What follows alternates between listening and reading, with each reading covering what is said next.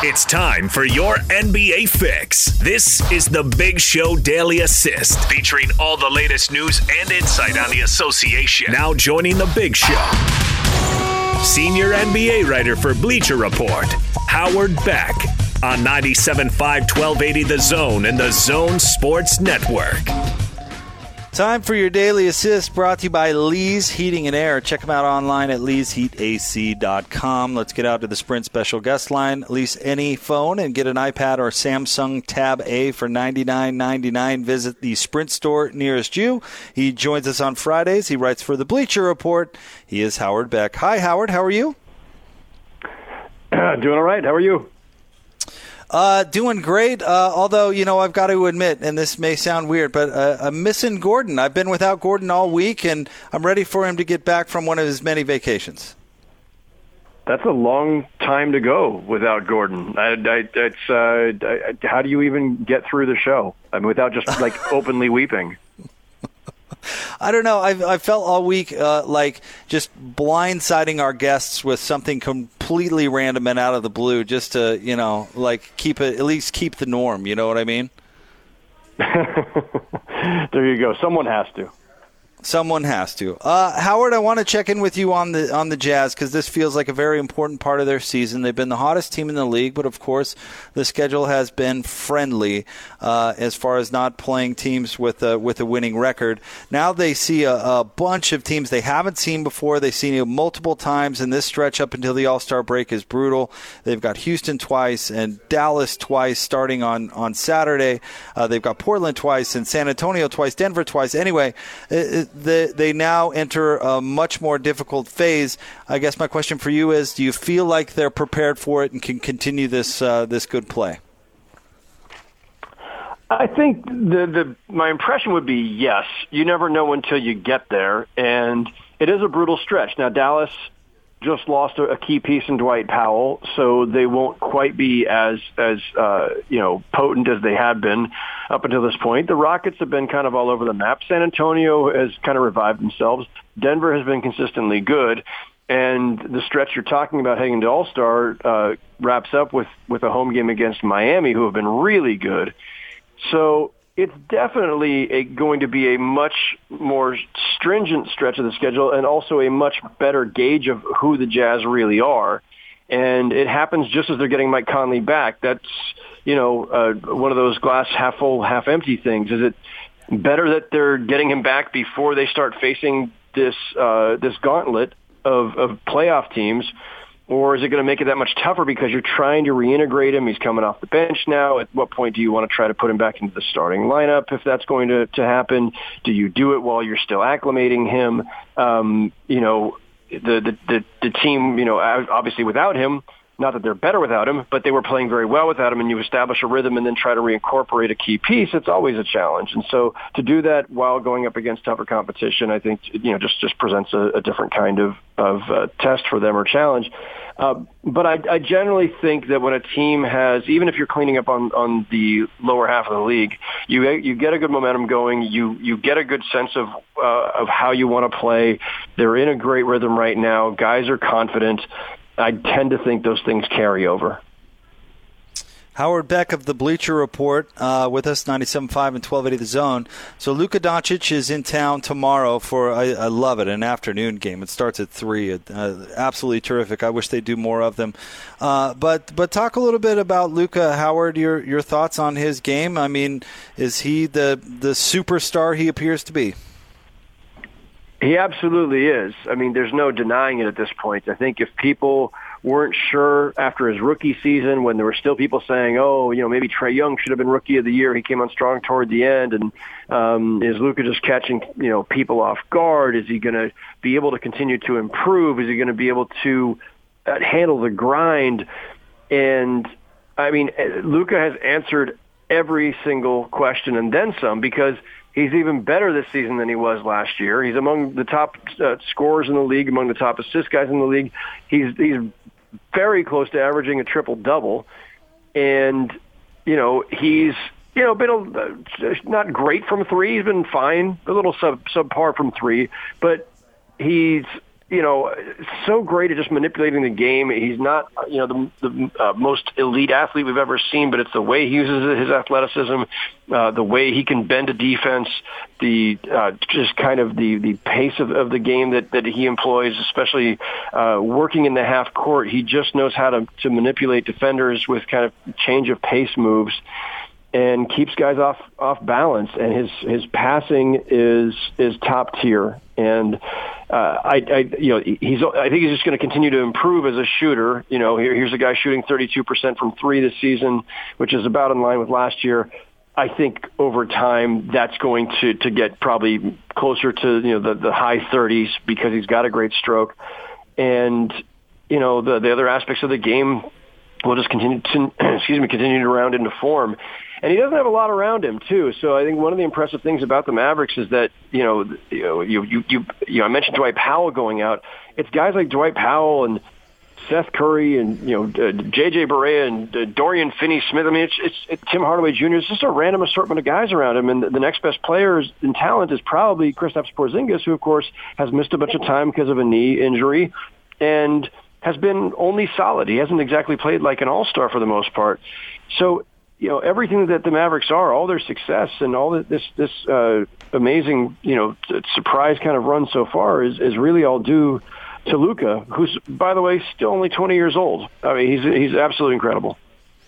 So you kind of touched on this a little bit, Howard, and and Kristaps has had his issues with staying healthy, but you know you you've seen Kristaps play a lot. Do you think he's a good fit, uh, at least from a like a, a conceptual perspective, uh, next to Luka? I think so. I mean, you know, when you've got a ball dominant guard, you know, generally, you know, if you compare him with a, you know, a, a versatile big man, that's a great formula. And in today's NBA, a big man who shoots threes and can stretch the defense is a great formula.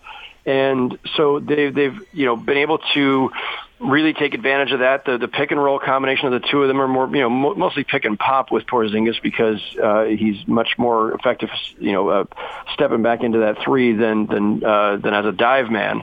Um, and maybe that'll come over time, but yeah, the the combination of the two, it's it's pretty seamless and. Porzingis has, has been rebounding at a great rate. He's blocking shots at the other end. Um, you know, he, you know, as, as a as a guy who was, tr- you know, that the Knicks thought, you know, would hopefully be a number one option. It was going to be tough because Porzingis was a bit too ball dominant himself for a guy who's not much of a passer. And so to make him a number two with a ball dominant guard who as is fantastic as both scorer and passer, I, I think makes a lot of sense. I mean, these guys are the Mavericks are like one player, potentially one really good player away from doing some serious damage in the league. And you know, it, it's not to downplay that supporting cast, but it is, you know, just a lot of guys who the Mavericks are just getting the best out of, as Rick Carlisle does. But there's no one else on that roster that, that really blows you away, and, and yet here they are.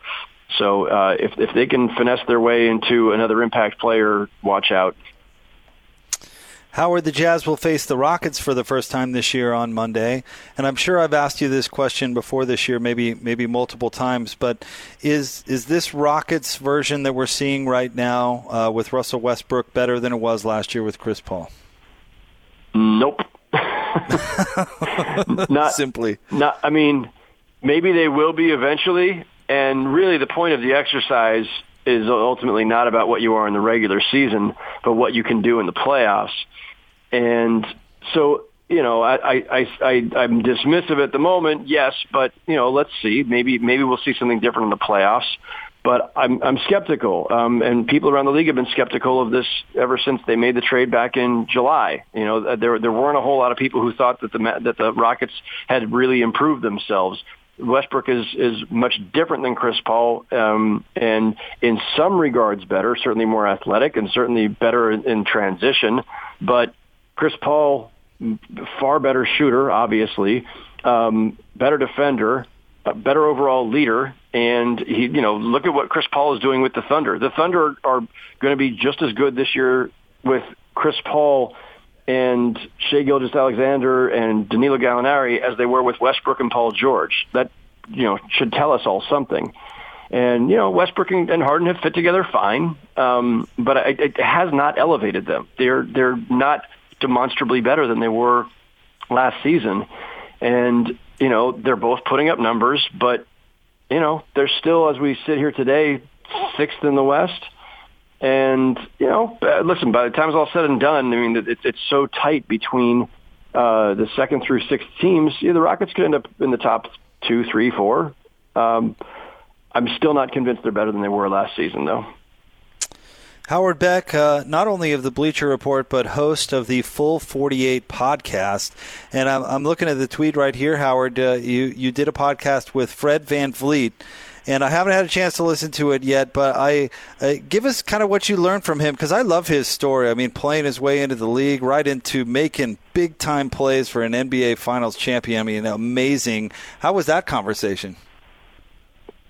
Uh, it, it was great, and thanks for the podcast plug. Um, Fred VanVleet is uh, just already, you know, he's only in the league a few years here, but he's already, I think, one of those uh, just all all-time classy, thoughtful guys in, in the league who, uh, if whether you're a teammate, whether you're an opponent, or whether you're media, and in my business, and, and seeking a guy out like him uh, to to talk to to get some perspective, he's just this really amazingly thoughtful, intelligent person. So.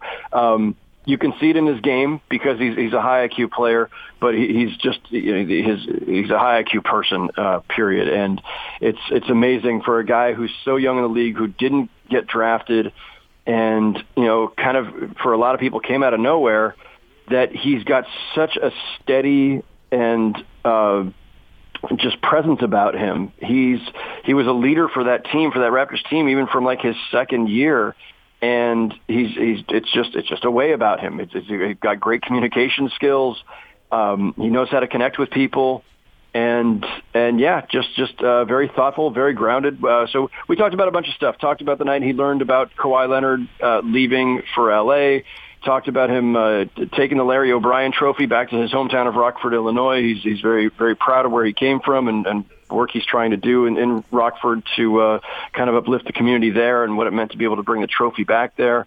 Um, just uh, bunch of fun stuff. Talked about leadership. Talked about you know the just defying expectations both individually and, and for that team. Uh, just a really fun conversation. Before we let you go, Howard, anybody really have a gripe they're not starting in the All Star game? Um, I don't know that anybody has a true gripe, and I'm, I'm surprised actually we did not get into the, the, the Gobert thing, but I guess it's going to be more of a, an issue once we get to the, the coaches' votes because right. I don't think anybody really expected Rudy to, to be a starter. I don't know. I mean, listen, I thought Jimmy Butler was really deserving in the East, and I certainly gave him my vote uh, over Siakam, who had missed a lot of games. Um, but I don't, I don't have any dispute really there. You know, Siakam has been amazing, and you know, the East guards was a tough one, and Trae Young, his numbers are just astounding. And I know people fixate on the record, but you know, he, I think he's earned it, and you know, no, no issues there. In the West, it was pretty straightforward with the front court guys, and, and the back court was was just locked months ago. So I, I don't think there's anything anybody could really quibble with. I think the one that some people might take issue with would be Trae Young because of the, the Hawks record. But again, All-Star game, it's mostly about individual achievement that gets you there. It's not necessarily about the team. Um, and, you know, it starts off as a popularity contest because of the fan vote. So uh, I think the bigger debates will happen once we see where the coaches went with the reserves and whether they're, you know, going to finally get Rudy in there for one – uh, obviously, Donovan Mitchell sh- should be on that list as well. Uh, there are a few other guys out there who have strong cases to make, and, and that's once once we get those results. I think this Thursday, um, then then the fun really begins with the the snub discussion. Uh, yeah, and I think if if Karl-Anthony Towns this year, after missing so many games, gets in over Rudy, I think people around here will be fit to be tied. But I, I I'm with you. I think they both should get in, and I think they've they've got a really good shot. I think they do, and I suspect that at least one of them will. I, I couldn't tell you which one, but um, I'd be shocked if at least one of them, if not both. And we'll see. You know, as I, I've said it before, if you know, if the coaches are really all about the things that they're constantly preaching to us in the media about, it should be guys who are winners and guys who play defense and all these things that coaches love to harp about. Well, they they should put their votes where their mouths are. So we'll see. Well, Howard, thank you very much as always. Enjoy all the hoops this weekend, and we'll catch you next week. All right, Jake. Thank you. Thank you, Howard. Howard Beck. Uh, of course, of the Bleacher Report, and do check out his podcast. It's great, uh, the Full 48. And I, Fred VanVleet has has uh, a fascinating career arc. I certainly will be uh, downloading that uh, for myself as well. All right, we'll have more next. It's the big show. Gordon Monson, Jake Scott, 97.5 and 1280 The Zone.